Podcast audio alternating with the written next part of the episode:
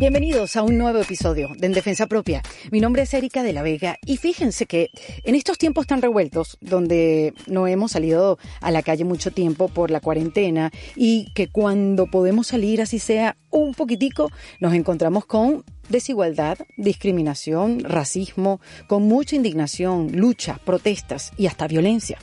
Y yo, la verdad que acepto que hay muchas cosas que no entiendo porque como emigrante en Estados Unidos desconozco, porque claro, vengo de otras realidades, pero eso no me quita la curiosidad y las ganas de escuchar para aprender. Por eso llamé a una mujer que quiero mucho sin conocerla muy bien. ¿Les ha pasado eso? Bueno, ella es Jamie Osorio, es cantante, actriz, es afrolatina y nació en Puerto Rico. Hoy en día vive en Los Ángeles y desde que llegó a Estados Unidos su vida ha sido un éxito tras otro. Desde tener una carrera en musicales y en el teatro en Puerto Rico, pasó a participar en la película Fast and Furious 5 y luego pasó por telenovelas como Made in Manhattan o como la joven Celia Cruz en la serie Celia o recientemente en Jane la Virgin o Betty en New York. Bueno, Jamie ha trabajado mucho y no me refiero en televisión, sino en ella misma. Supo identificar que traía de pequeña creencias que la limitaban de adulta. Por eso comenzó un camino hacia adentro. Y como me dice ella, ha sido un camino difícil pero liberador. Tanto así que ella no distingue ya por colores, aunque el mundo insista en hacerlo. Y aunque sigue viviendo retos, como su más reciente divorcio, reacciona ante las cosas de una manera diferente. Es consciente que es la creadora de su propia vida, así que acepta sus aciertos y también sus fallas. Bueno, les recuerdo que los espero para que se suscriban en mi newsletter en ericadelavega.com, para que les llegue un correo semanal con toda la información que voy acumulando en la semana y que me parece valioso compartir con esta comunidad que se ha formado a través de En Defensa Propia. Y también les quiero recordar que si quieren apoyarnos y ser miembros de la comunidad de Patreon, pueden ir a nuestra dirección de Patreon, que es patreon.com slash en defensa propia. En esa plataforma subimos material exclusivo que solamente podrás ver en Patreon. Así que te la recuerdo, es patreon.com slash en defensa propia. Bueno, escuchen esta conversación hasta el final, porque para mí fue reveladora. Les dejo a Jamie Osorio en defensa propia. Bienvenida Jamie en defensa propia. Ay, gracias, hermosa, gracias por tenerme aquí.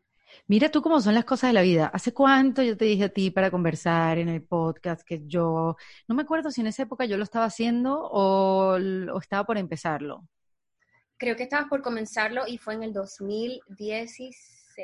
Eh, no, 18. 18, ¿verdad? Exacto, exacto. Lo comencé en el 19, al principio del 19, pero desde esa época ya yo te había dicho, porque nos tocó compartir en, en charlas, en un, en un espacio en Facebook, que eran charlas de mujeres, y a mí me alucinó no solamente tu historia, sino tu manera de contarla y, y esa dulzura y esa libertad y, y, esa manera tan sincera y auténtica. Y yo dije, no, Jamie, yo tengo que hablar contigo, tienes que ser una de mis primeras invitadas y mira, el tiempo ha pasado y, bueno, estás el, creo que estás justo en el momento preciso para, para ayudarnos, para ayudarnos a entender tantas cosas. Eh, bueno, eh, con, con, todo lo que está pasando con el racismo en los Estados Unidos, con todas las cosas que no entendemos aquellos que somos inmigrantes, que somos latinos, que por, por nuestro color de piel no entendemos un montón de cosas. Y, y si yo estoy segura de esta plataforma que tiene eh, Jamie,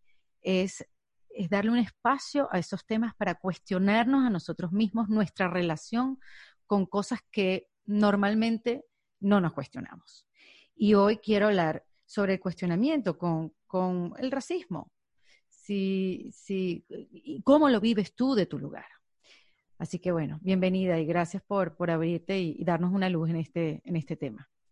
Oh, hermosa, gracias a ti por recibirme y gracias a todas las personas que también te escuchan y te reciben con el corazón, que definitivamente son personas que están, están dispuestas a escuchar y a recibir energía bonita, porque eso es lo que tú das. gracias, gracias por tenerme aquí. Mira, wow. Em, Primero que nada, ¿cómo estás? ¿Cómo te has sentido en estos días? Porque además eres, eh, fuiste bien expresiva en el momento que, que supiste eh, lo que ha detonado todas estas manifestaciones y protestas en el país. Este, hiciste un video súper conmovedor, como súper vulnerable. ¿Cómo estás hoy? Wow, eh, estoy mucho mejor que ese día. Eh, para los que conocen de astrología, yo estoy aprendiendo un poquito y pues me enteré de que justamente en mayo tenía a Neptuno en Pisces, lo que significa que las emociones se sienten a flor de piel y todo se siente como multiplicado a la millonésima. Yo creo que yo estaba bien hasta ese momento, yo no había visto el video completo, yo me había levantado, eh, no, no había entendido exactamente de qué se trataba, pero empecé a ver las fotos. Cuando iba a ver el video, justamente me iba a entrar a mi clase de yoga, entonces dije, ok, pues yo quiero dedicarle esto a, quiero dedicarle mi práctica a la madre tierra, a la comprensión, a ver de qué manera yo puedo compartir esto que estoy aprendiendo, porque yo no me siento capaz de decir a la gente qué hacer, porque yo estoy igual que todo el mundo, estamos en el mismo mar, no estamos en el mismo barco porque unos están, unos tienen barco, otros no, otros tienen yate, otros están a punto, pero la cosa es que todos andamos en la misma situación. Y yo decía, desde, desde mi punto de vista como actriz, eh, o, como, como figura, cómo yo puedo decir algo acerca de esto o cómo yo puedo ser la misma después de haber visto este video. Y cuando veo el video que me, me o sea, me mata, cuando, cuando él, él está pidiendo ayuda, yo no sabía si escribir. Yo, yo entré como en un estado de desesperación porque yo estaba viéndolo y yo no podía hacer nada por él. Me entró como una impotencia. En aquel momento yo no sabía explicar qué era lo que sentía, pero no pude parar de llorar. Y yo sé que hay muchas personas que se identificaron con eso porque es, es muy crudo. Es muy crudo. Es muy, crudo, ver cómo... No importa tu color de piel, ahí no importa nada, ni de dónde vengas, ni qué idioma hables no importa. Y escuchar cómo también la gente le está diciendo a la policía con miedo, porque la policía también, la, gente también le tiene miedo a la policía, diciéndolo, oye, ya, suéltalo, ya, dale un break, ya, míralo, le estás más, sí. A mí me volvió loca. Y yo decía, ¿cómo yo puedo decir algo? Pero en aquel momento, para mí era, no se trata de mí. No esto no se trata de mí. Yo sé que yo soy negra y esto me está afectando porque mis ancestros son negros y yo me hice el examen de ADN y el cincuenta y pico por ciento es africano. Así que yo no puedo decir que ni soy afroamericana, ni soy afro, soy de todo, pero reconozco esas raíces en mí y las honro y lo puedo ver en cualquier persona. Y, el hecho de, de, yo decir, bueno, yo voy a grabar este video para mí, olvídate, yo se lo voy a mandar a mi amiga y, me desahogo con ella y me saco esto que tengo, porque ¿qué yo le diría a la gente en este momento? ¿Qué yo le diría a mis hermanos? Porque esto, esto para mí, el dolor que a mí me causó, no solamente fue mío, fue como un dolor por el mundo. ¿Sabes? Como a veces si nos sentamos a ver todo lo que está pasando, nos duele el mundo. Hay algunos que no lo ven de esa forma, pero si tú fueras la madre tierra y pensaras de pronto cómo tus hijos se pelean por cosas que no tienen sentido todavía o que ya pasaron. A mí como que no me, no me, no, podía estar en mi cabeza. Yo dije, bueno, ya que no lo puedo escribir porque estoy muy nerviosa, me voy a grabar. Y le voy a dar este mensaje a mis hermanos, así sea en mi cabeza y ya después veo qué hago. Pero cuando empecé a hablar fue como, mm, no sé. empecé a soltarlo todo, yo no planifiqué nada, yo no tenía, o sea, yo no, yo no, yo no tenía libreto, yo no tenía nada escrito, yo simplemente... No, no, video puro corazón. Sí. Y cuando lo solté, yo dije, ¿tú sabes qué? Yo no me voy a quedar. ¿Qué pasa si yo esto lo comparto? Porque yo estoy viendo allá afuera cuánta gente habla y tantas cosas que uno escucha que a veces no son ni ciertas y que la gente sigue y a veces uno, hasta en la música uno escucha tanta porquería. ¿Qué pasa si de pronto yo, que estoy diciendo que voy a abrir mi corazón y que desde esta, desde esta nueva perspectiva de mí que estoy abrazando, que es una más transparente, una más directa, una más empoderada de pronto y con más propósito, pues ya que estoy dando mensajes de positivismo, pues yo no, no me siento positiva hoy. Y hoy yo le voy a compartir a la gente con la que me estoy abriendo, que son mis seguidores, cómo siente Jamie en este momento. Y en este momento Jamie tiene una frustración. Y yo no tengo la cara de poner una foto, de poner un video sonriendo, diciendo que todo está bien, ni puedo poner un post diciendo de que, ay, oremos por la familia, oremos por América, oremos. No, no, no es cuestión de que oremos, no es cuestión de que culpemos. Y así es como que comencé y decía, pero es que, ¿qué hago? Porque la culpa, no, no, no, Jamie, todo esto es para ti Así que dítelo, dítelo a ti misma, todo esto es para ti. Y cuando lo solté, fue como un, yo sé que hay muchos que sienten esto mismo. Correcto, o sea, eh, nunca mejor expresado. Oh, no. porque sí, porque eso, eh, eh, eso es realmente lo que, lo que uno pudo haber sentido. Lo que pasa es que no lo expresamos, de, no nos damos el permiso de expresarlo de esa manera y, que tú te hayas dado el permiso de expresarlo de la manera que lo hiciste, llorando, pidiendo entendimiento y además que pedías una cosa muy importante, esto es responsabilidad de todos. No, no es responsabilidad de los afroamericanos, no es responsabilidad, no, de los que hacen las leyes, es responsabilidad de todos. Yo creo que una de las cosas que hemos aprendido, Jamie, del coronavirus, creo yo, y quiero pensar que es así, es que eh, lo que hace uno afecta a 20 el que sale contagiado de coronavirus sabiéndolo y el que contagia a 20 que están a su alrededor, por, por decir un número.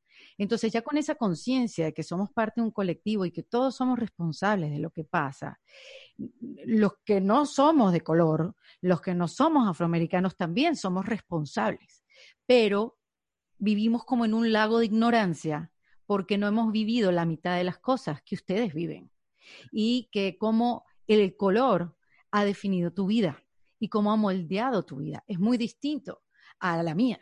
Entonces, yo para poder eh, hacer que la gente entienda que yo soy una inmigrante venezolana, pero ya no me llaman venezolana porque estoy en Estados Unidos, entonces me, me, llaman latina. Y ahí tú pierdes, vas perdiendo tu identidad un poco porque vas entrando en casillas.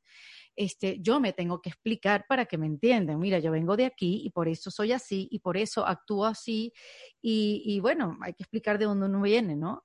Y, y por eso yo, yo quería tu, tu, tu explicación para entender. ¿Cuántos años llevas tú viviendo en los Estados Unidos, Jamie?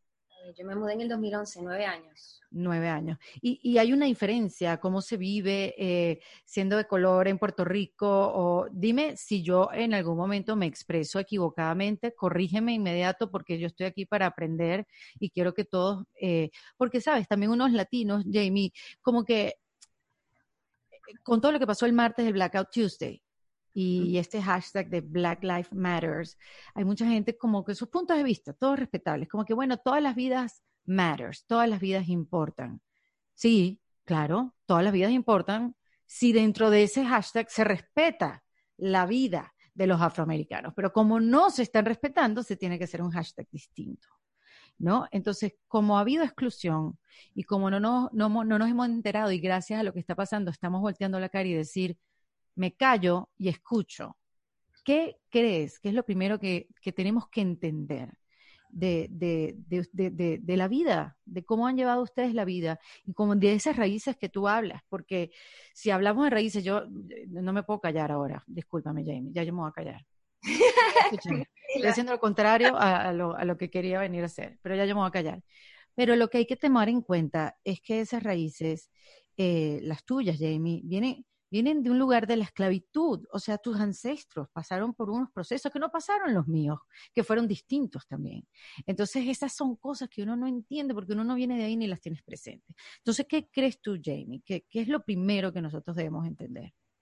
Ay, yo diría que, que entre esas cosas, perdonar la historia y entender que muchas de las cosas que nos enseñaron ya no nos enseñan de la manera correcta, que las cosas que estamos aprendiendo hoy en día son cosas que se venían enseñando desde hace mucho tiempo y que ahora con el cambio, con la globalización, con el upgrade universal, con nuestro cambio en, nuestro, en, nuestro, en nuestra biología, nuestro sistema personal está pidiendo algo diferente. Entonces, si nosotros reconocemos que muchas de nuestras ideas no son nuestras, Dame, dame unos eh, ejemplos, Jamie, para tenerlo más. Por ejemplo, por ejemplo, esto del blanco y el negro. El blanco representa la paz y el negro representa la oscuridad. Eh, hay un video que, vi de Mohamed Ali bien bonito acerca de, cuando gana su primera medalla de oro, que él en su pueblo eh, no se pudo sentar a comer lo que él deseaba, tomarse un café y, mm. su comida, aún, aún siendo él un orgullo para Estados Unidos, y para el boxeo. Eh, y él comparaba como muchas cosas en nuestro sistema es como lo blanco está limpio, lo negro está sucio. Sí, esas, creencias equivocadas. Exactamente, entonces comenzar a pensar de que esto que está oscuro, esto que es negro, esto que a lo mejor contrasta con, la, con, con el brillo o con, lo que, o con lo que nosotros pensamos que representa la oscuridad, también es de nosotros. Que ahora mismo nosotros estamos viéndonos representados como, como George Floyd a nivel social, en donde cada vez nos damos cuenta que queremos expresarnos más, que queremos escuchar otro tipo de cosas, de que ya el contenido eh, violento no funciona, porque eso es lo que estamos reflejando en nuestras calles. Estamos viendo que los juegos de video violentos no funcionan porque tienen consecuencias en nuestros adultos. Estamos viendo que eh, eh, el sistema de alimentación no está funcionando porque nuestros adultos están padeciendo de sus huesos, de diabetes, de cáncer y estamos dándonos cuenta de que esto está también Em, ¿cómo se dice? Linked, eh, eh, entrelazado. Entrelazado con la mala alimentación que antes era buena, que antes a nuestros papás le decían esto es bueno para tu para tus huesos, esto es bueno para tu salud, tú necesitas tanta cantidad de proteína porque si no tienes proteína en tu cuerpo te vas a morir. Toda esa cantidad de cosas que nosotros nos enseñaron en algún momento pensando que era la única verdad, ya dejan de ser la única verdad. Entonces, algo que pasa es que a nosotros nos está costando también desaprender. Es un momento también para desaprender. ¿Por qué? Porque ya no podemos tener la misma mentalidad de 1930. Ya no podemos tener la misma mentalidad de hace tres años atrás. Entonces, nosotros vamos evolucionando constantemente y este es el momento donde como sociedad tenemos que que darnos cuenta que ya un color de piel no representa completamente un lugar de donde tú vienes, que ya tan siquiera el lugar de donde tú, tú vienes debería representarte como, como, como tu única cosa. ¿Por qué? Porque yo soy puertorriqueña, pero yo reconozco que yo soy blanca, porque yo tengo europea, iré como europea, tengo eh, italiana, tengo francesa, tengo española. Y, ¿Y qué más? Y entonces esas las voy a rechazar porque solamente por aquí me veo negra. No. Otra cosa que pasa aquí también en los Estados Unidos y que también pasa a nivel en el medio, muchísimo. Que, ah, bueno, pues no eres lo suficientemente negra para ser afroamericana, pero entonces tampoco eres latina porque no tienes el, el look del estereotipo de latina. Tú puedes creer, Erika, que cuando yo hice ese video, muchas de las personas que reaccionaron negativamente ante él, número uno, no lo vieron completo. Y número dos, estaban diciendo que yo no era lo suficientemente negra como para opinar acerca de este tema. La gente que no sabe que nosotros los puertorriqueños somos parte de los Estados Unidos y a nosotros no nos tratan con el mismo respeto que tratan a los blancos. A nosotros de la misma manera que tratan a George Floyd, nos tratan a nosotros los puertorriqueños. Y nosotros también estamos bien, bien, bien acostumbrados a, a ser sometidos. ¿Por qué? Porque desde que nos colonizaron nunca supimos ser independientes. No sabemos lo que es eso y pensamos que eso es malo. Nunca lo hemos sido, no lo sabemos. Nuestros países tuvieron que luchar muchísimo para tener independencia y este es el momento en donde todo el mundo está diciendo qué está pasando, que ya los sistemas no funcionan. Ahora, ¿qué, qué es lo que podemos hacer? Enfocarnos en lo que sí. Ok, Erika, tú y yo no nos vemos diferentes, tenemos backgrounds diferentes, perfecto ok, vamos a ver en qué nos parecemos. En qué tú y yo podemos colaborar y cómo yo te puedo apoyar a ti como mujer, como energía femenina, que es la que se está levantando y es que hay que ver que también ese otro resurgimiento, que nosotros estamos tomando este, este poder que nos corresponde por herencia divina. Porque antes de que el hombre tuviera conocimiento en nuestra historia, era la mujer quien tenía conocimiento, era la mujer, la sacerdotisa, la chamana, la que tenía el poder, la que dirigía países, era la mujer. Y tan pronto el hombre supo cómo hacer las cosas, ya sabemos cómo están funcionando y cuáles son los resultados, que no funcionaron hasta un momento, pero ahora ya no sirven.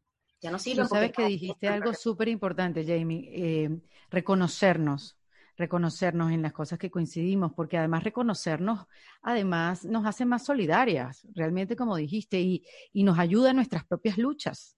Exactamente, pero se trata de que en este momento, como nosotros estamos tan acostumbrados a tener un celular en la mano y estar a veces tan afuera, nos está costando empezar a vernos a nosotros mismos. Nos cuesta a veces pararnos, mirar, mirarnos delante del espejo y tener algún piropo bonito hacia nosotros. ¿Por qué? Porque vamos a decir que a lo mejor yo entrenaba y ahora no puedo entrenar porque no puedo salir a correr. Y ya no me veo como me veía antes de que empezara la cuarentena. ¿Y qué hago? Empiezo a criticarme Empiezo a tratarme fea, mira qué gorda estás, ay, mira qué fea te ves, mire ese pelo. No Somos perfectas para estás eso. horrible, estás horrible. Entonces vienes y ves a otra que está más linda que tú y ¿qué haces? Te compara. Y ah. ahí va a darse con el látigo. Entonces ese látigo, ese es el que nosotros tenemos que velar. ¿Por qué? Porque ese es el que se esparce como sociedad. Eso es lo que nosotros también comenzamos a hacer afuera. Otra cosa, velar nuestra palabra, ¿Por qué? Porque nosotros nos burlamos de nosotros mismos, porque pensamos que burlarnos de nosotros mismos está bien. Por lo tanto, a veces como nos burlamos de nosotros mismos, nos sentimos con derecho de burlarlos de los demás, pensando que esa risa... Me da permiso. Para, o sea, si yo me río de mí, a mí me da permiso reírme de ti. Ya, yo me río de mí, que se rían los demás de mí también. Claro, ríanse de mí para entonces yo no, puedo, yo no sentirme mal de reírme de los demás reírse de los demás no es bonito. ¿Tú sabes por qué yo te digo todo esto? Porque aún yo, siendo puertorriqueña, mis primeros años fueron los más difíciles. Y por eso a mí ahora mismo el tema del racismo no me afecta tanto ni en la industria, porque entiendo que como afro-latina tiene que haber un personaje específico. Hay un personaje específico para cada persona. No se trata de que me veo así y que estos son mis features. Ya entendí que no se trata de tu físico, se trata de tu esencia. Y la mayoría de todos los personajes que nosotros estamos viendo en todas estas series brutales son personajes únicos. Únicos.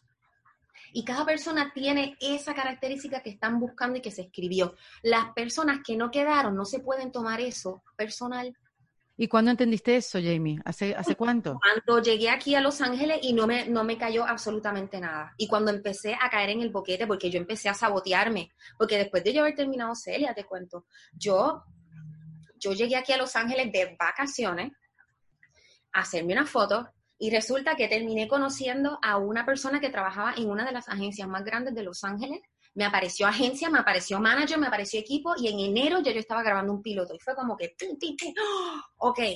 este, eh, esto es, esto es. Esto es, esta es mi vida y si yo solamente vine en una semana y pude buquear un, un piloto que fue grande y fue lo que básicamente también me abrió las puertas acá en Los Ángeles para poder seguir creando y participando en otras cosas, que yo entiendo que es un camino, esto tú no lo construyes de la noche a la mañana, no puedes pretender que de pronto todo lo que tú construiste de un lado sea todo y que sea lo único que te va a abrir la puerta. No, no, no, no. Y es como llegar a un nuevo país. Es, un nuevo país.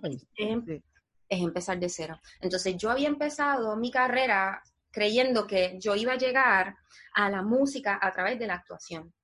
Yo no me preparé como actriz, yo me preparé como cantante, como desde niña, porque desde niña mi pasión era cantar, y yo estaba en el coro de niños de Ponce y estaba en el coro de Le escuela, no estuve en el de la universidad, pero participé en la universidad en un festival de la voz que a mí me dio esa fuerza para yo cuando abrí el periódico y ver que estaban buscando cantantes negros, tirarme. No sé nada de actuación, pero no voy a decir que no sé, a ver qué pasa.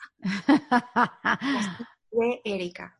Mm, y yo audicioné como una canción de Voice to Men, me aprendí la coreografía así mirando cómo se le estaban aprendiendo aquella y me dieron un personaje. Y ese personaje brilló tanto que me invitaron a audicionar para otro personaje en otra, en otra, en otro musical que se estaba presentando en la isla, que hablo del Centro de Bellas Artes de Santurce, que viene siendo el, el, el, teatro nacional más importante que tiene la isla.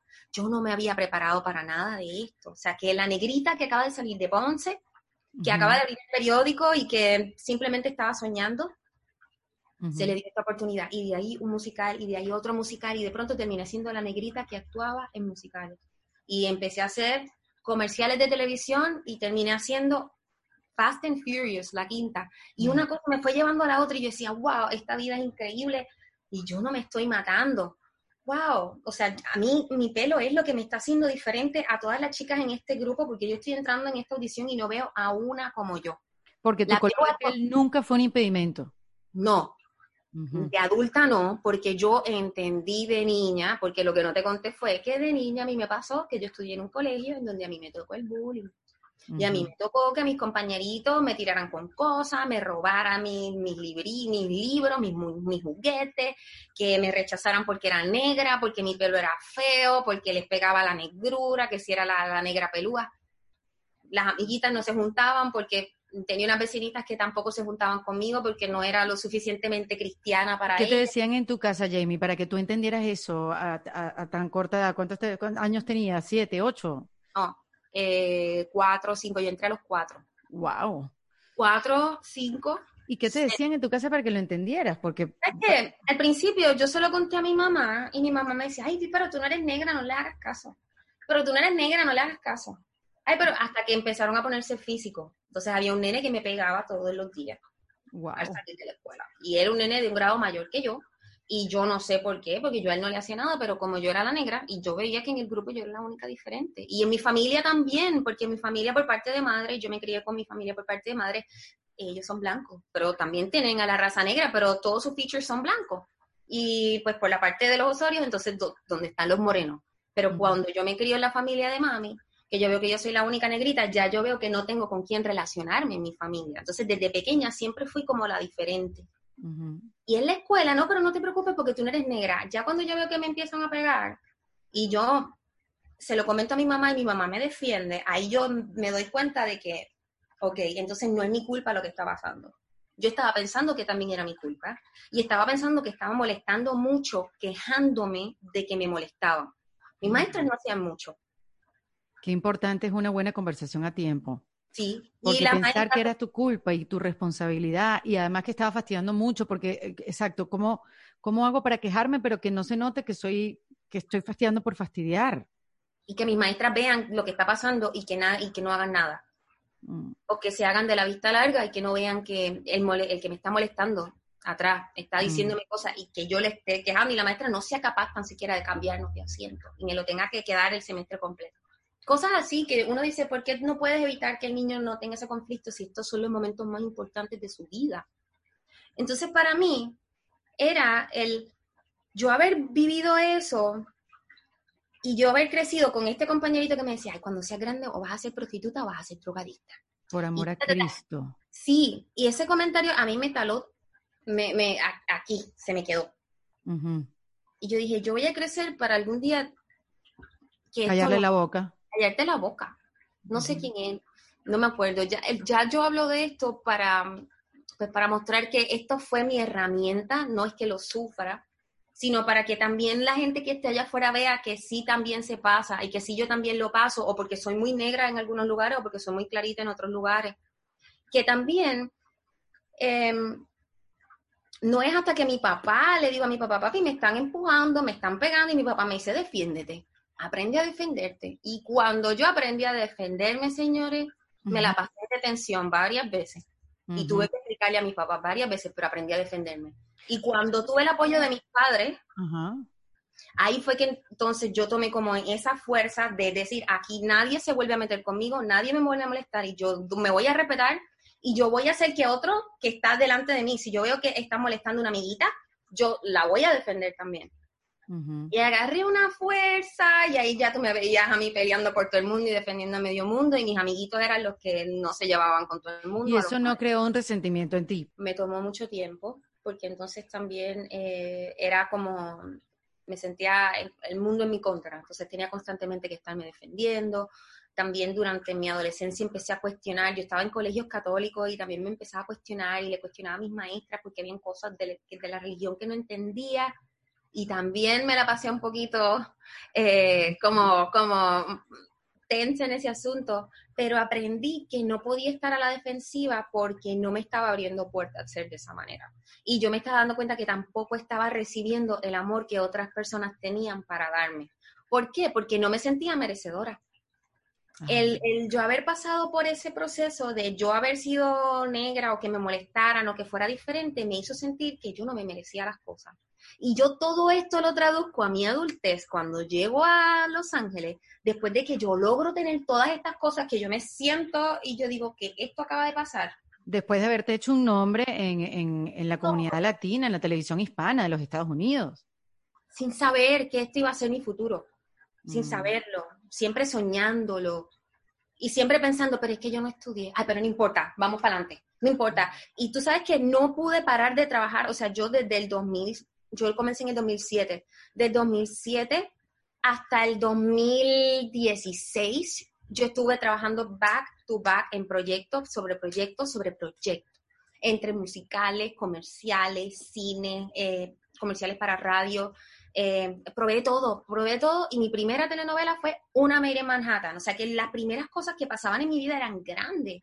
No, no, no pasé como extra, no pasé como figurante, no pasé como, no. Y siempre ha sido como, yo creo ¿Por que... Qué ¿Por qué crees que te pasó? O sea, que una mezcla de, suerte, de manifestarlo, de visualizarlo, de talento, obvio, que eso debió haber sido lo primero que, tuve que haber dicho. ay, no, mira, yo lo reconocía como, como esa cosa que yo sé que, yo siempre decía, yo sé que yo tengo un propósito en esta vida. Yo tengo un propósito en esta vida y yo sé que cuando hablaron, me acuerdo que en la escuela cuando hablaron de los dones, que a cada uno le habían dado los dones y todo el mundo tenía un talento y tenía un don, yo sentía que el mío era cantar. Me di cuenta que yo tenía que hacer esto con un propósito porque si no, no se me iba a dar. ¿Y cuál era ese propósito? Mi propósito era poder tocar a la gente y que la gente al sentirse tocada pudieran comenzar a trabajar en sí mismo. Yo no entendía cómo era que eso iba a pasar, porque yo apenas estaba pasando por esa transformación. O sea, yo este despertar de conciencia lo comencé básicamente en el 2009, en un momento en donde la vida me pegó un bofetón y me quedé así. Y empecé a qué? A pedirme perdón.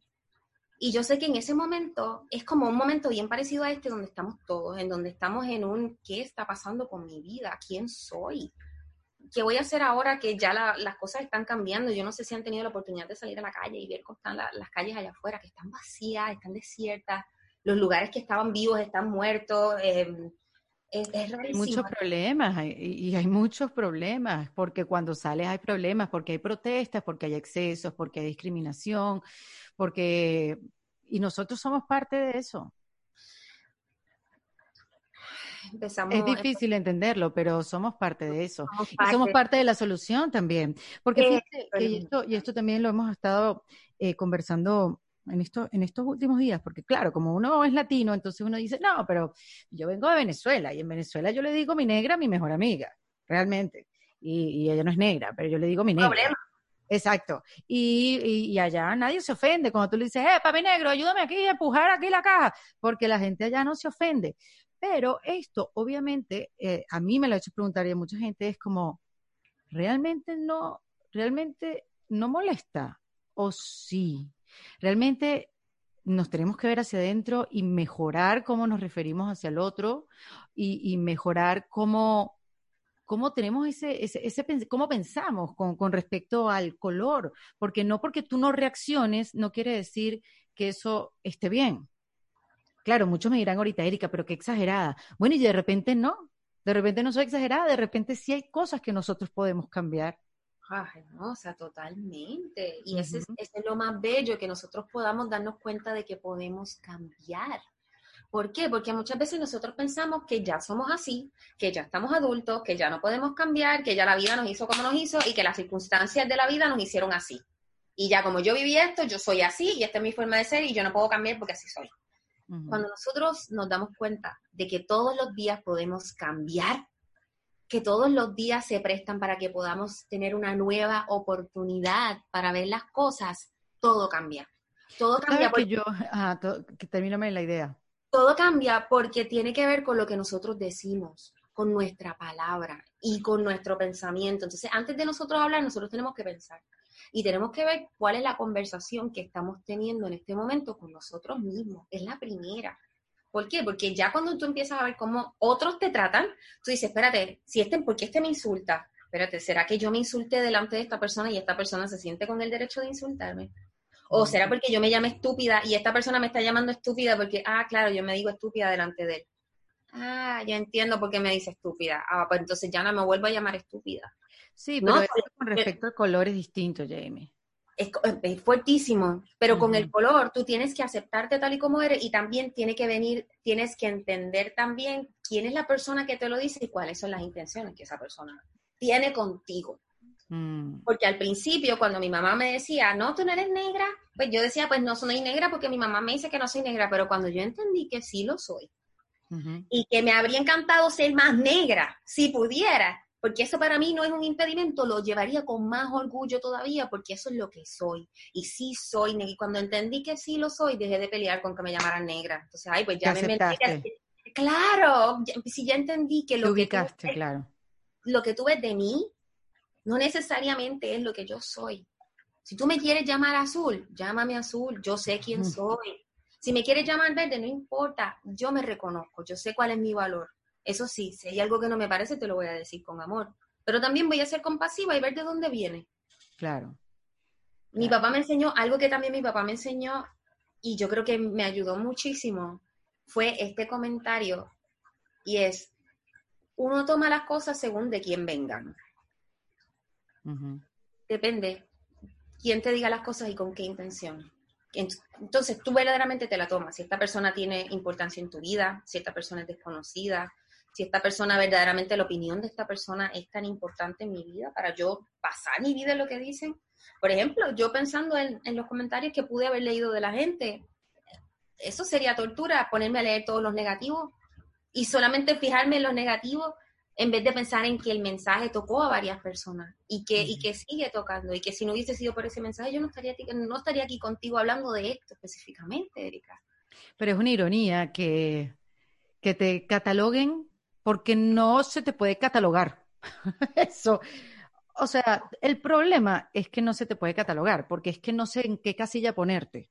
Por eso es que ya las casillas no sirven, porque ya nos dimos cuenta que las casillas no sirven, que ya no podemos encasillarnos como soy latina, soy negra, soy aquello, soy vegana, soy ah, soy aquí. No, no, no. Mm. Que soy como ser humano soy compasiva, soy empática, soy amorosa, soy dulce, soy trabajadora, soy emprendedora, soy brillante, soy magnífica. Cuando yo entraba a un salón de audición, yo no pensaba que mi físico era lo que llamaba la atención. Era mi corazón. Y cuando yo veía que yo era la única negrita en el grupo, o que de pronto si yo entraba a un salón de audición y había una negrita de pronto con afro y de pronto empezaban a ver más y ya veía que yo no era la única, yo decía, lo que yo tengo para ofrecer es tan mío porque yo me conozco. Y yo sé que como yo, no hay dos personas que hayan pasado por una historia como la mía. Entonces yo como la voy a contar desde el amor y desde mi verdad, porque me conozco, entonces yo te puedo dar esto. Esto es lo que soy. Y si tú estás buscando una blanquita, no importa, yo tengo lo que tú necesitas. Y, vas a ver del color que quieras. Y funciona, ¿por qué? Porque la gente quiere sentir realidad, quiere sentir verdad. Y cuando tú llevas eso por encima del color de tu piel, y cuando tú te quitas ese obstáculo y tú no lo pones de entrada, ay, no me quieren porque soy negra. Mire, yo, no podemos seguir victimizándonos por eso. Empezar nosotros mismos a cambiar el chip, a ver en qué otras cosas se pueden enfocar en mí. No porque soy negra, enfócate en mi corazón, en lo que tengo que decirte. Pero vamos a estar claro que, Jamie, que tú has trabajado bastante en ti tú eres una persona que, hace yoga, que medita, que, que, sí, que, ha, que ha habido un trabajo de autoconocimiento importante. No todo el mundo tiene eh, eh, ese conocimiento. No todo el mundo se conoce tanto como te, conoce, te conoces a ti mismo. Entonces, por un lado, bien, qué buen mensaje. Tenemos que conocernos, tenemos que estar conectados a nosotros mismos. Ahí están todas las verdades y ahí están todas las respuestas. Nadie te va a decir que lo estás haciendo mal, solamente tú, solo si estás conectado contigo sí, pero yo estuve un tiempo sin saber quién era. Y estuve un mm. tiempo haciendo cosas que no me convenían a mí por complacer a otras personas. Y estuve en relaciones en donde yo sentía que no tenía que estar, pero me quedaba. Y hubo momentos en mi vida en donde yo pude haber dicho la verdad y me quedé callada. Y hubo, o sea, hay tantas cosas que no sabía antes que todos estamos en el mismo lugar. Y lo bueno es que como yo entendí, para mí, yo no sé si entre las religiones, entre todos, de todas maneras que nos han dicho que nosotros somos eternos si somos tan eternos y tenemos todas las oportunidades de recomenzar, significa que nuestra edad no es un impedimento para cambiar nuestra forma de pensar, que nuestras creencias pueden ser flexibles.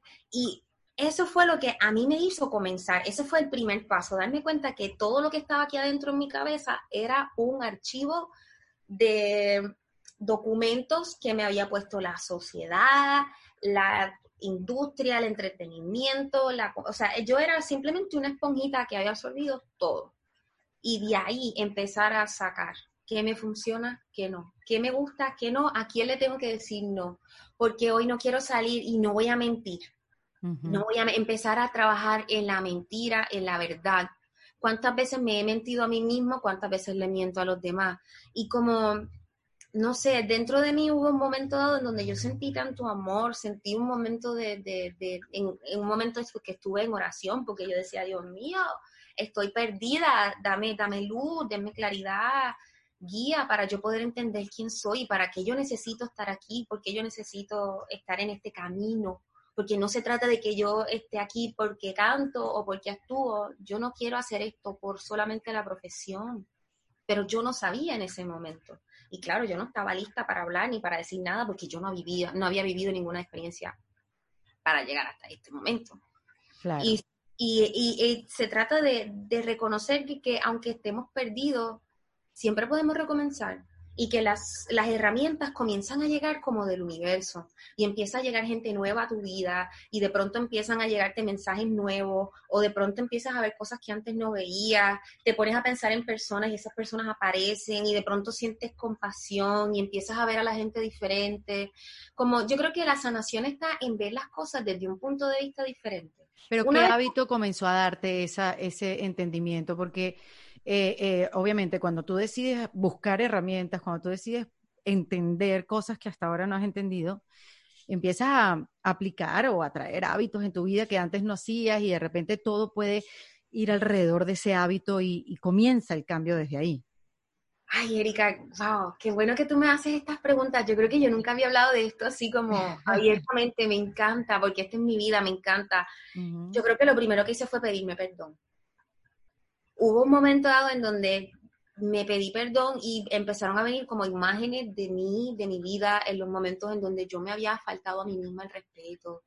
Como que en momentos en donde yo había sido dura conmigo, que había sido dura con los demás. Empecé como de, de adentro y empecé a ver mi círculo con mi mamá, las veces que fui grosera, contestona, con mis amigas. De pronto empezaron a venir todas esas imágenes y sentía como una culpa que tenía que liberar, pero era una culpa vieja.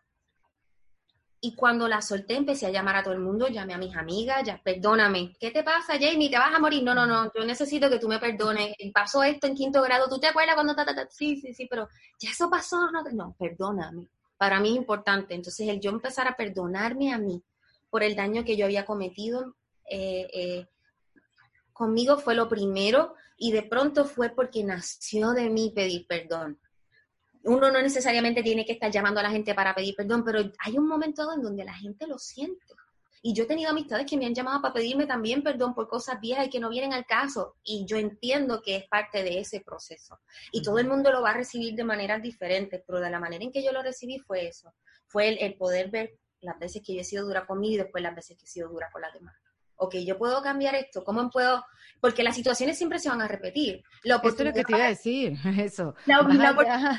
de que hayas pedido perdón y que hayas comenzado este camino y que medites todos los días y que hagas, eh, métanse en el Instagram de Jamie, vean cómo, cómo su práctica es en serio, o sea, de verdad, estás conectada contigo, con tu respiración, con tu ser.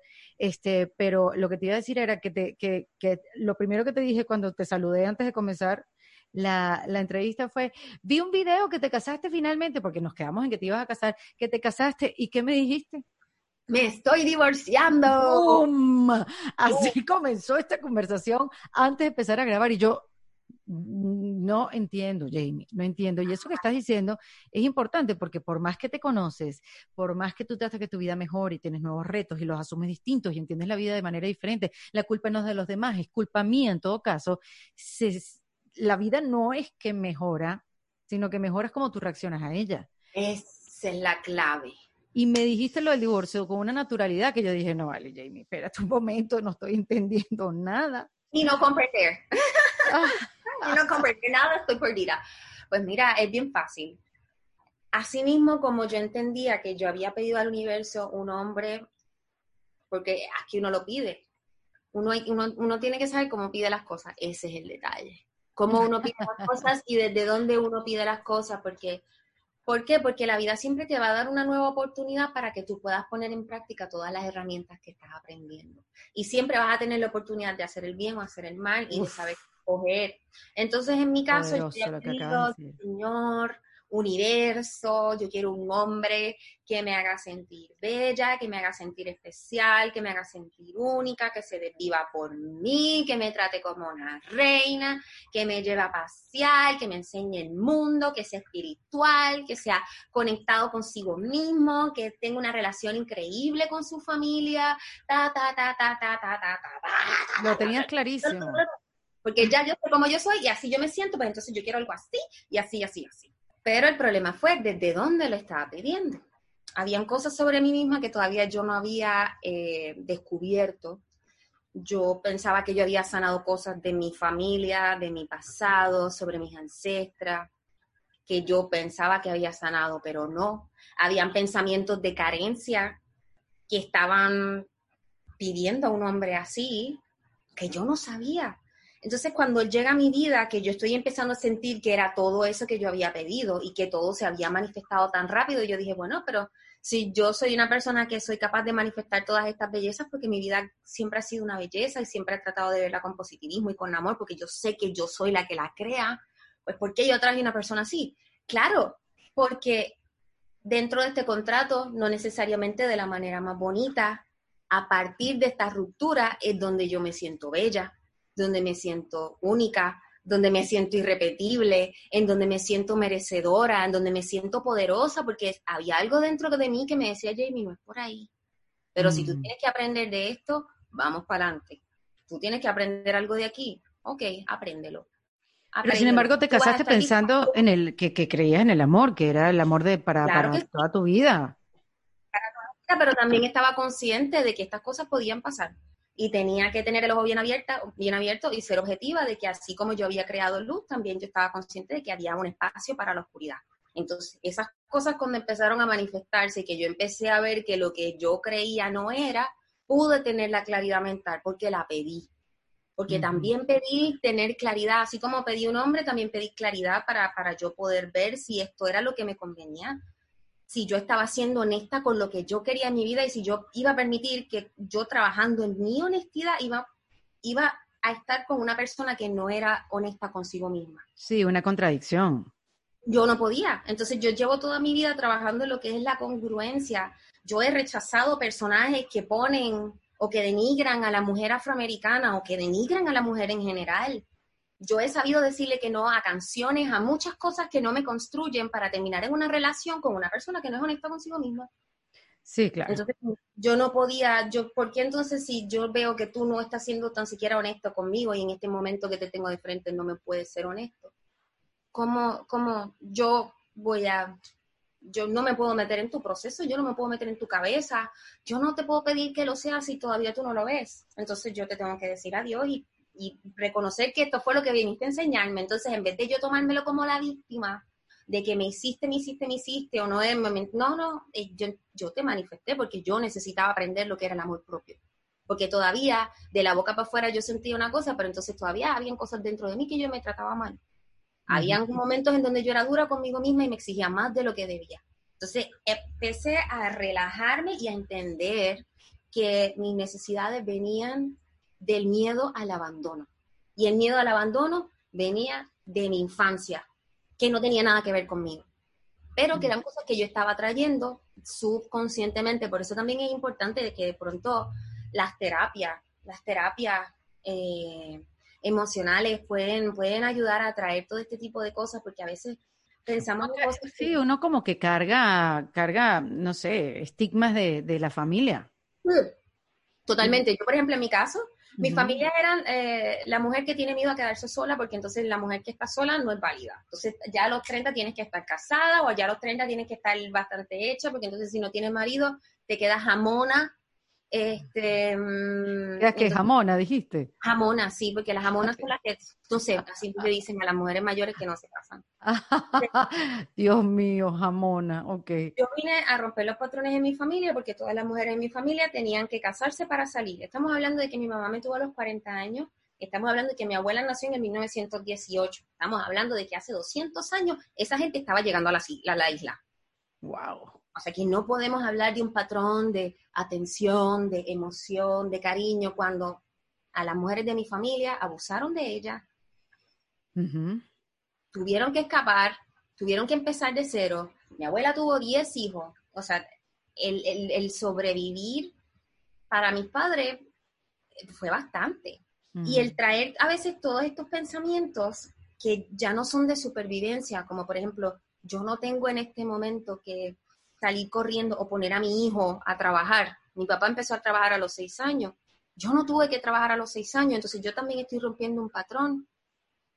Mi papá cuando era pequeño, su papá le pegaba. Mi papá nunca me pegó. Entonces, ¿cómo yo voy a tratar a mi hijo? Entonces, si nosotros vamos viendo que las cosas que nuestros papás hicieron fue porque nos dieron lo mejor que tenían, también nos liberamos de un peso bien grande porque a veces culpamos a nuestros padres y pensamos que echar la culpa es como soltar lo que tenemos nosotros. No, no se trata de echar la culpa, se trata de que, ah, si esto también es mío, pues entonces déjame abrazarlo.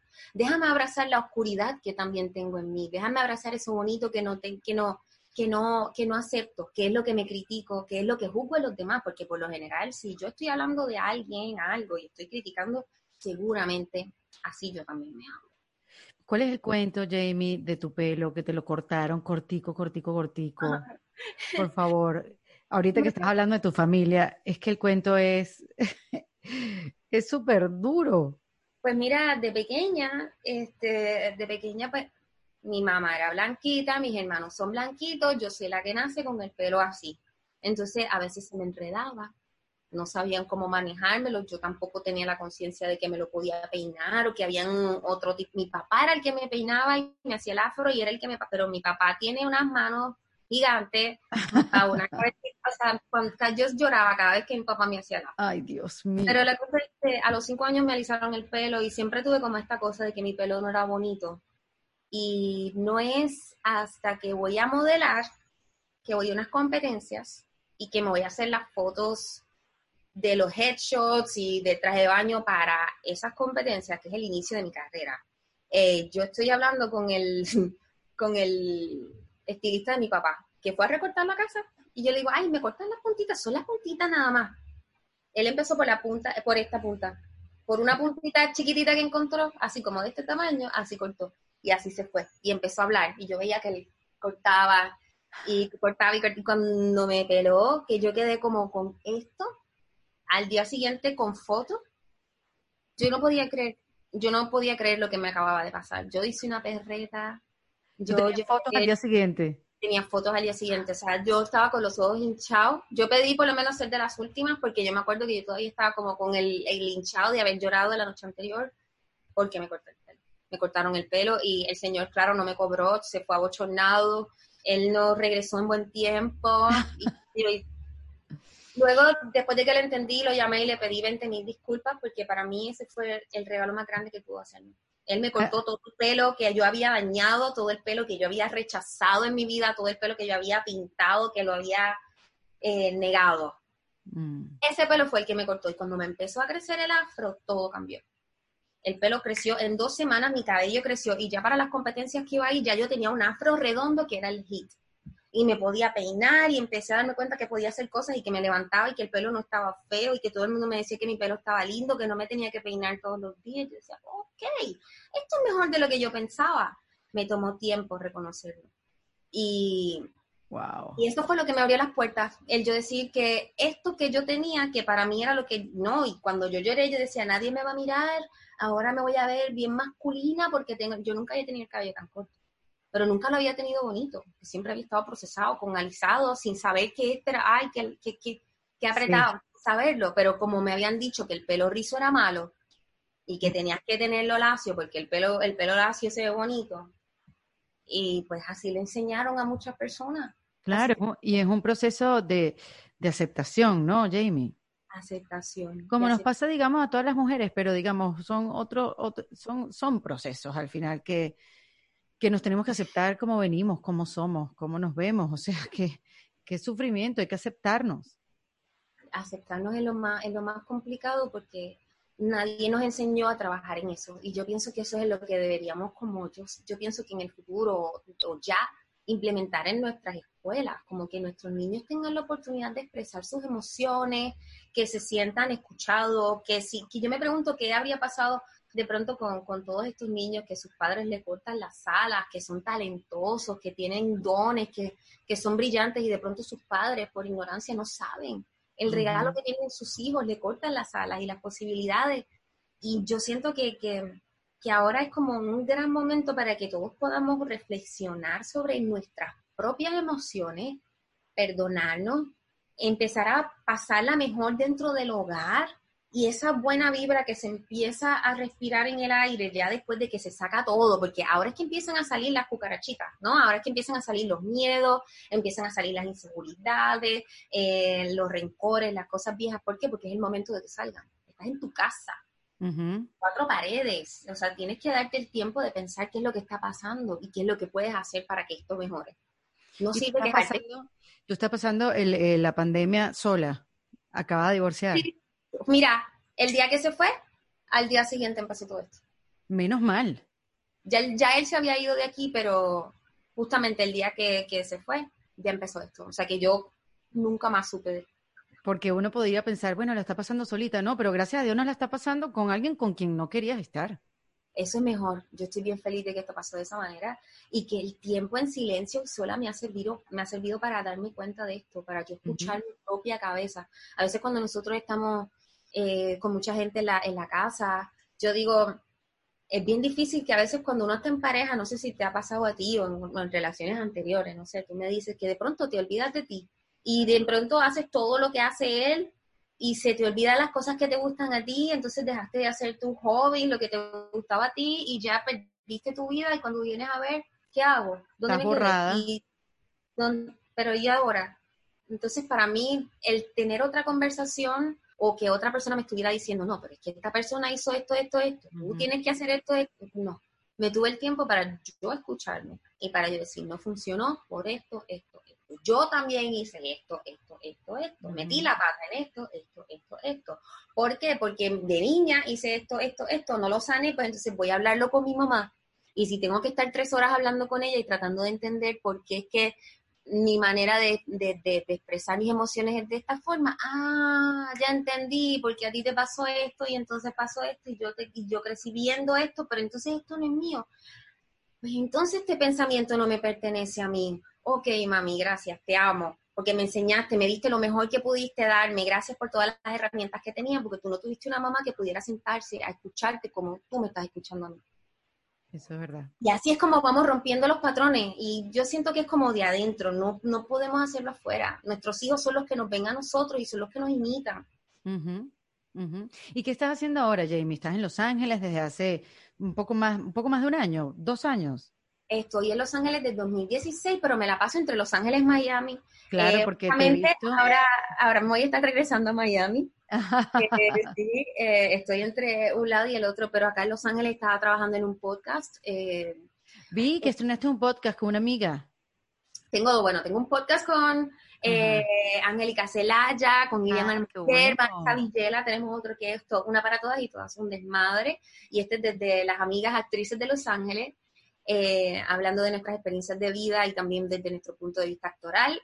Y también entonces estoy con mi canal de YouTube con mi amiga Leri, que es mi amiga de la infancia, que a través de, este, de esta separación logro reconectar con ella y a través de esta reconexión, pues entender que no se trataba solamente de una ruptura, sino de un trabajo interior de auto conocimiento, del reconocimiento de mi divinidad, de honrar a, la diosa que habita en mí, y no solamente eso, sino honrar a las mujeres que están a mi alrededor, y no solamente las que están a mi alrededor, comenzar a tocar a las que están afuera. No, Jamie, es que yo te voy a decir una cosa, yo te he escuchado este tiempo que hemos estado hablando, y a mí lo que me provoca es quererme. Ay. Te lo juro, quererme resolver los problemas, este, hablar con la gente que tengo que hablar, quitarme un peso encima y celebrarme, porque eso es lo que realmente inspiras. O sea, yo, yo mi, cuando te llamé y te dije, es el momento de conversar, quería hablar contigo de, de nuestras diferencias, de qué puedo hacer, de poderlo entender, pero tú estás en un, en otro, en otro lugar, o sea, tú, tú, tú no, no ves la maldad, no hay un resentimiento, sino que todo lo, lo que has visto malo, si se puede catalogar entre bueno y malo, por supuesto, este, me estoy dando el permiso de catalogarlo de esa manera, lo has trabajado o lo has venido trabajando, no es que terminaste el trabajo y ya, sino que lo has venido trabajando. Y, y eso es lo que yo me, me, llevo de esta conversación o es lo que me estoy llevando, como que mm, me voy a querer como se quiere Jamie. Oh, wow, gracias. La verdad que sí. Pues sepan que es un trabajo que ha costado muchísimo. Que me ha mm. costado toda la vida y que este Qué bueno que lo digas esta es la primera vez en mi vida donde puedo reconocerme a quién soy, que dejo de pelear con la comida, dejo de pelear con la gente que tengo a mi alrededor, de responsabilizar a mi familia, a mis ancestras, a nadie. Y viene del trabajo de decir, estoy perdida, no sé por dónde empezar, necesito claridad y contar con que, con que el universo, con lo que sea que esté allá afuera, que es lo que crea, con lo que da vida, manifiesta milagros y manifiesta claridad para tus pensamientos y te da fuerza y te da poder y te da energía para que puedas solucionar lo que tienes. Y ese día, que ese día que estás down, a ver, ese día que estás down, Jamie, que caes porque, bueno, porque eres humano, pero eres humano. A mí me pasó ayer. Ayer yo andaba en una de que, ¿sabes qué? Mm, esto se está poniendo muy difícil, no estoy entendiendo nada, eso estoy un poco perdida, me estoy sintiendo como me estaba sintiendo antes no ha avanzado nada, empiezo a cuestionarme un montón de cosas, estoy aburrida o es que quiero hacer otra cosa, o sea, y, y puedo, y pude haber caído en un hueco, caí un ratico. Y, y, siempre me pregunto, ¿qué puedo hacer para salir de esta conversación? Y sé lo que tengo que hacer. ¿Qué haces tú para salir de esa conversación cuando se pone negativa? Mira, cuando empiezo a ponerme negativa, empiezo a reconocer, lo primero es ver en dónde está ese pensamiento porque a veces no nos damos cuenta que estamos pensando en eso hasta que nos da dolor de estómago, hasta que nos duele la cabeza. A veces estamos, yo no sé si a ti te ha pasado, Erika, que de momento estás como en una línea de como de tres o cuatro pensamientos y tu mente está en esos tres o cuatro pensamientos y tú estás haciendo cualquier otra cosa, pero tu mente está allá. Ya cuando tú te das cuenta de que ya el pensamiento te está taladrando el estómago, ya te duele la cabeza, es como, oh, ya lo siento. Me voy a sentar y voy a respirar. Y voy a recordar que estoy viva. Y voy a comenzar a agradecer. Ya que sé estas cosas que me están doliendo por lo que estoy viendo, por lo que estoy sintiendo, por lo que estoy experimentando. Y se lo digo porque yo estoy en estas mismas preguntas y si no fuera porque estas preguntas me las estoy haciendo, no estaría hablando de esto de esta forma. No podría ser la persona que soy o la que tú eres si no fuera porque yo también estoy preguntándome lo mismo. Y lo que a mí me calma es sentarme, respirar y, y cambiar, y darme, imaginar que en mi cabeza hay un switch. Yo tengo un switch en mi cabeza que yo prendo y hago así y digo, ok, yo sé que esto que yo tenía en mi cabeza hace un rato eran pensamientos. Los pensamientos son unas cositas que se conectan en mi cabeza y que automáticamente mi cerebro empieza a procesar como si fuera una máquina.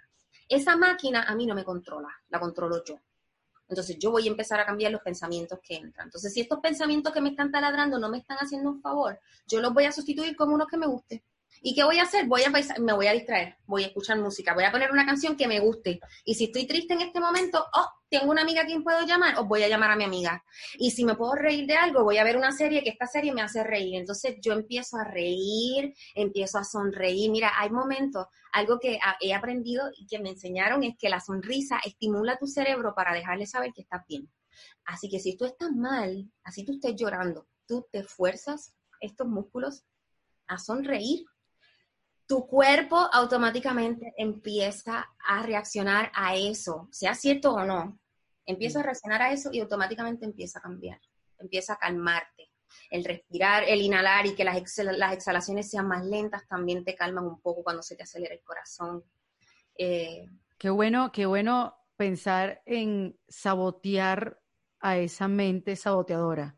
Ah, tú me vas a venir a sabotear. Yo te voy a sabotear a ti. Y eso, por ejemplo, lo que dijiste, me, me parece, o sea, conecté con eso porque yo pongo música a todo volumen y empiezo a cantar y, y, es un saboteo, se fue.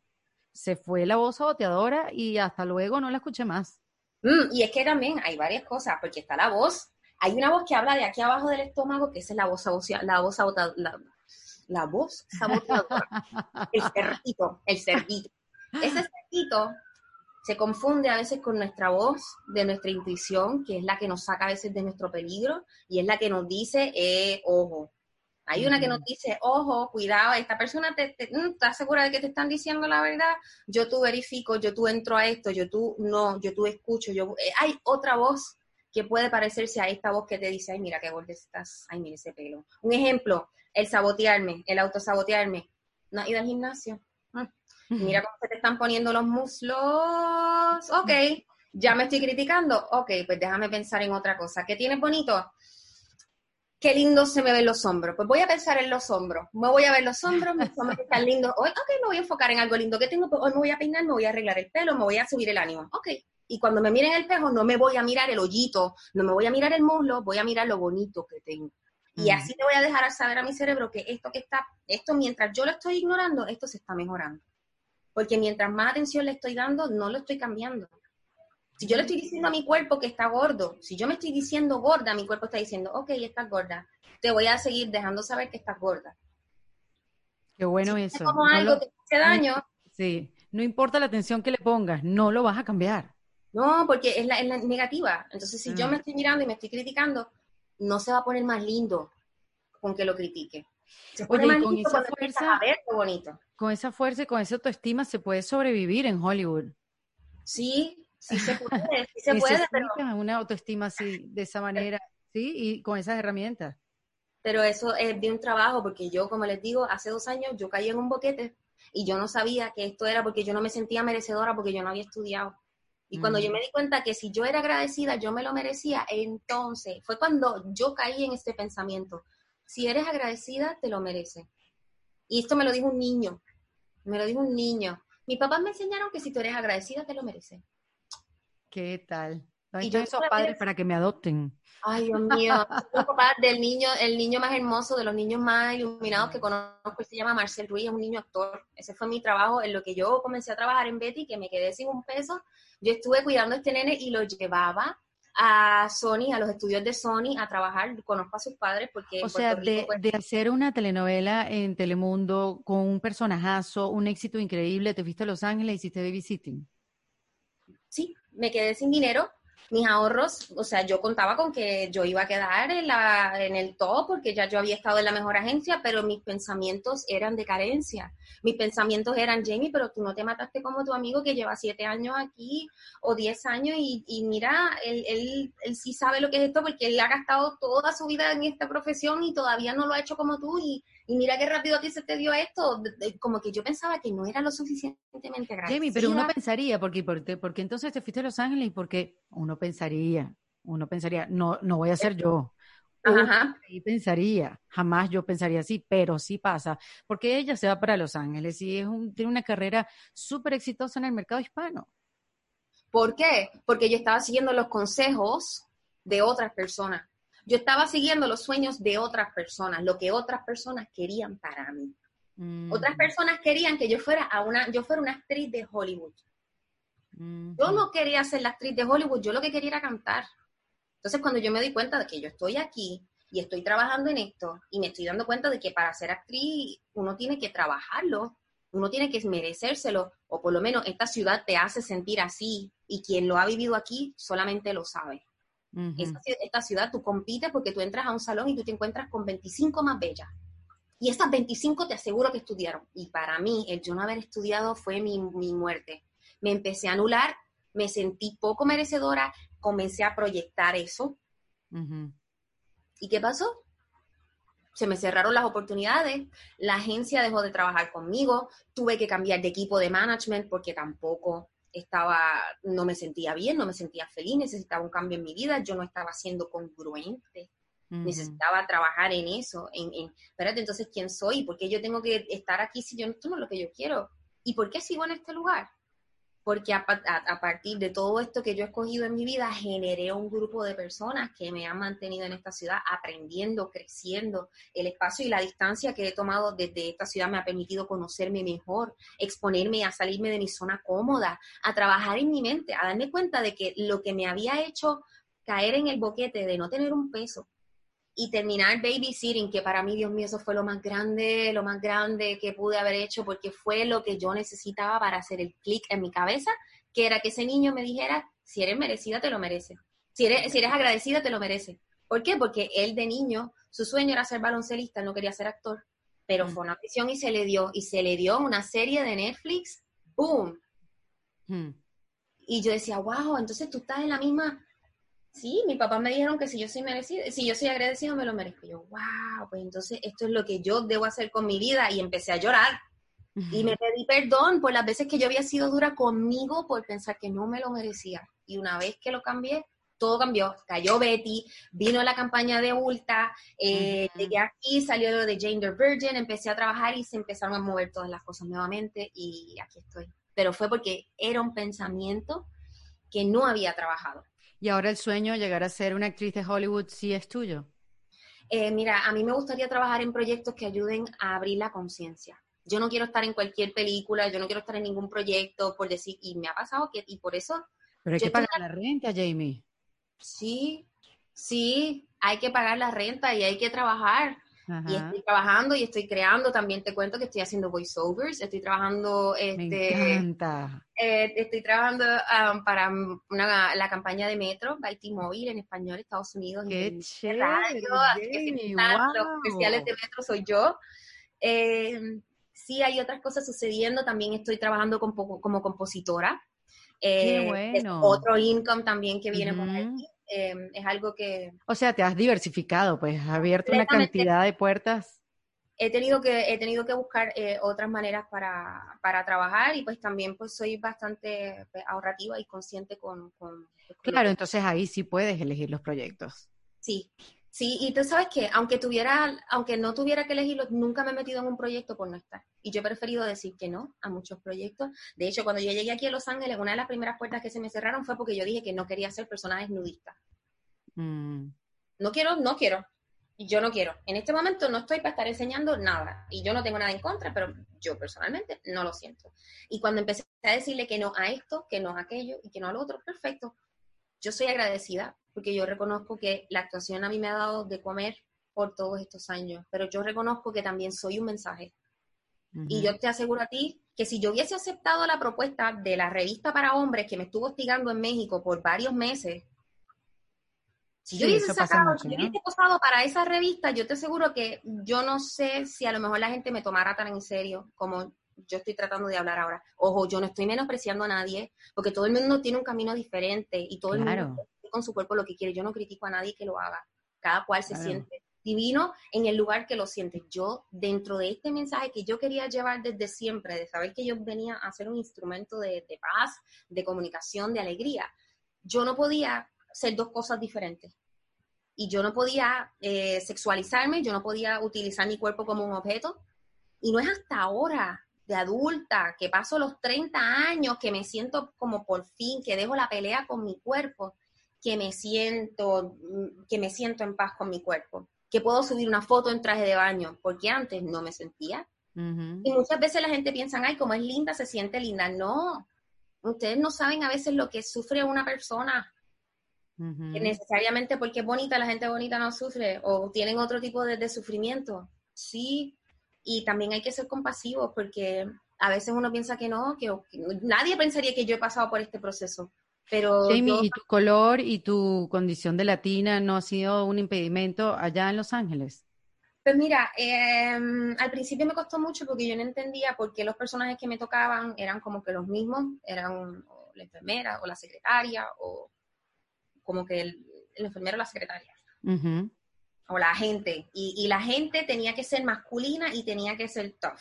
No podía ser una mujer dulce, no podía ser una mujer elegante, no podía ser una mujer como y cuando me di cuenta que, que, sí, como que los personajes van dentro de un estereotipo, yo empecé a no tomármelo personal. Me empecé a dar cuenta que falta educación en el sistema. Falta educar a la gente que está en el sistema, que reconozcan que somos mucho más diversos. Que somos mucho más diversos. Y yo creo que también tiene que ver con las historias que están escribiendo. Necesitamos más contenido. Necesitamos presentar historias en donde el contexto étnico de la persona. Pero se está produciendo más contenido, Jamie. Ya uno no tiene ni tiempo de ver tantas series y tantas cosas en Amazon, en Netflix. Dígame ahora, HBO Max, más los canales tradicionales. O sea, ahora hay bastante producción. Netflix, yo no sé si has visto la serie Sex Education. No la he visto, o sea, me ha pasado en el menú de opciones, pero no la he visto. Te cuento que también, o sea, es una clase eh, social, porque los negros se mezclan con los blancos y no hay un asunto de que esto le pasa al negro porque es negro y esto le pasa al blanco porque es blanco. Aquí el, el, negro es la persona más dulce y el blanco puede ser la persona más, la más injusta, la más dura, la más, o sea, se contrastan los personajes, se contrasta lo que es el racismo desde otro contexto, este, en lo que es la, la, sexualidad, lo que es el empoderamiento, lo que es la comunicación entre padres e hijos. Ay, qué bueno, la voy a ver. Sí, lo que es decir la verdad es que es fuerte, porque es fuerte, es cruda y tiene un humor bastante oscuro, pero cuando tú te ríes, a la misma vez que tú aprendes, pasa algo. Y yo creo que hay, hay un nivel de integración que es el que nosotros todavía deberíamos como empezar a, a, trabajar. Lo que pasa es que ellos llevan más tiempo en la historia juntos y mezclándose que nosotros. Ellos llevan más tiempo, nosotros no. Nosotros apenas ahora estamos como empezando a ver que este es diferente a mí. Ok, bueno, pues vamos entonces a pensar en qué nos parecemos. Sí, esa es una buena, una, una bonita manera de comenzar una relación empezar a ver en qué coincidimos y, alejar las diferencias, porque las diferencias las conocemos hace tiempo, nos las repiten todos los días, eh, no podemos escapar de ellas, pero sí podemos cambiar cómo empezamos a relacionarlos y eso también lo rescato de la conversación y, preguntarnos en qué coincidimos y cómo te puedo, cómo te puedo colaborar, cómo nos podemos ayudar. Y siempre eh, escuchándose uno mismo y ver cómo uno también puede mejorar su relación con el mundo y con la gente que es distinta a uno. Ser compasivo, a ponernos de todo en el lugar del otro, a eso, que a veces el otro, pensar que a lo mejor el otro está en una situación más difícil que yo, para entender de dónde viene eso. Eso es algo que mi papá me enseñó también cuando pequeña, porque, ay, yo amo tanto a mi papá. Mi papá cuando pequeña me dio el tiempo que su papá no le dio para acostarme por la noche y hablarme de filosofía de vida. Y mi papá me decía, Jamie, yo te digo esto ahora y tú no lo vas a entender en este momento, pero cuando tú seas grande lo vas a entender. Cuando tú seas adulta tú me vas a entender esto. Y me decía, cuando tú estés en una discusión con una persona, mírala a los ojos y ponte en su lugar. Ponte en su lugar. Imagínate que te pones en su lugar. Y el hacer el ejercicio de ponerme en el lugar del otro que me está haciendo daño siempre me ha hecho darle la vuelta a las cosas y buscar siempre un lado compasivo que me haga sentir menos mal a mí y a la persona. Mm. Y eso también hablo conmigo y hacia mí misma, en cómo ser compasivo conmigo, eh, compasiva conmigo misma, cómo tener paciencia y, y entender que si estoy perdida puedo recomenzar y puedo tener la paciencia todos los días, porque me tengo y, puedo ser más dulce. Y cuando empiezo a ser más dulce conmigo, sé que puedo ser más dulce con los demás. y tú puedes ser más dulce. Tú puedes ser más dulce. si ya eres dulce, ya eres un algodón de azúcar. Lo que sí quisiera pedirte antes de, antes de despedirnos son tres tips para reinventarse. Tú que te has reinventado con fuerza, con fuerza, ah. con dulzura, pero también con carácter. Eh, tips para reinventarme, yo diría que reconocer dónde estoy. Mm. Reconocer en dónde estoy. Si estoy, mirar a mi alrededor, si estoy en una situación que me hace sentir bien. Reconocer dónde estoy en mi hogar, si estoy en una situación tóxica, si necesito salir, eh, si necesito reevaluar o sea, es reevaluarme, parar y, reconocer en dónde estoy, cuál es mi entorno y si hay algo que me gustaría cambiar de él. Y número dos, reconocer que dentro de mí está toda la voluntad. Yo tengo toda la voluntad que se necesita para crear los cambios en mi vida. Yo tengo todo lo que se necesita. Porque a veces pensamos que no podemos. Ay, yo no podría. Yo cuando dejé de comer carne, yo pensaba que no iba a poder dejar de comer carne. Ni dejar de comer queso, yo decía, no voy a poder. Pero claro, lo que no me dejaba comer, no me dejaba, era el pensamiento de que yo no podía. Uno se autolimita. Exacto. Ver cuáles son esos pensamientos que me están limitando, porque nadie me limita, me limitan mis pensamientos. Y mis pensamientos están en mi cerebro, y mi cerebro es una máquina que yo controlo. No permitir que mis, mis pensamientos me controlen. Y tres, no ser dura conmigo misma, y tenerme paciencia, porque van a haber días en donde estoy bien y van a haber días en donde no estoy bien, y van a haber días en donde meto la pata, y reconocer que si meto la pata, para esto está el próximo día, para arreglarlo, y que siempre voy a tener la oportunidad de que meto la pata, pero cuando se me presente la próxima oportunidad, lo voy a hacer mejor. Y, y mañana lo voy a hacer mejor. Y si hoy lo quería hacer y no lo hice, no te preocupes, mañana lo hago. Y mañana va a haber un día, va a haber un día de todos esos mañanas en donde me voy a levantar y voy a decir, lo voy a hacer. Y cuando lo hago, me tiro para adelante y me celebro, celebrarme por todas las cositas así pequeñas que hago. ¿Por qué? Porque nadie nos va a celebrar, nadie nos va a amar, nadie nos va a cuidar, nadie nos va a honrar, nadie nos va a decir las cosas más hermosas que queremos escuchar, tanto como nosotros mismos. Y que venga de nosotros mismos con esa verdadera satisfacción es lo más grande que puede existir. Porque eso se lo podemos preguntar a todos esos que tienen un montón de dinero y que están en sus casas aborrecidos porque no saben qué hacer con sus vidas. Mm. Por ejemplo, pero si nosotros nos tenemos a nosotros mismos y tenemos nuestro corazón lleno y sabemos que somos capaces de cambiar y que somos capaces de amar y de romper con los patrones viejos, con esas cosas que ya no nos sirven, estamos listos para recomenzar. Mira, Jamie, esto es una cosa muy loca. Tú te voy a decir, de verdad, de mi corazón. Tú acabas de decir tus tres tips Em, yo tengo una mm, charla online, online, tengo una, ni siquiera, no es online, porque ya la he hecho presencial, que se divide, es una fórmula que se divide en tres partes. Y tú acabas de decir las tres partes. Reconocerme, buscar las herramientas con voluntad y después reinventarse. Como lo acabas de decir ahora, ¡boom! Cambias. Y lo acabas de decir. pero es impresionante. Y por eso yo creo que mm, este encuentro se dio después después de tanto tiempo. Porque, mira, mientras estabas hablando, estaba pensando, tú eres una de las mujeres que más distinta yo me veo. O sea, en cuanto a color de piel, el, pelo como lo tenemos, y, somos distintas físicamente. Pero eres con la que más me he identificado. Eres con la que más me identifico y creo que estamos en el mismo piso, ¿sabes? Hermosa. Es que es increíble, te lo juro que se me, se me aguan hasta los ojos porque reconozco en ti algo que pareciera que yo, ¿será que está hablando ella? Estoy hablando yo. Ay, qué bueno, sí, sí, sí, eso es hermoso, se lo más bello. Sí, sí, sí, súper, súper lindo.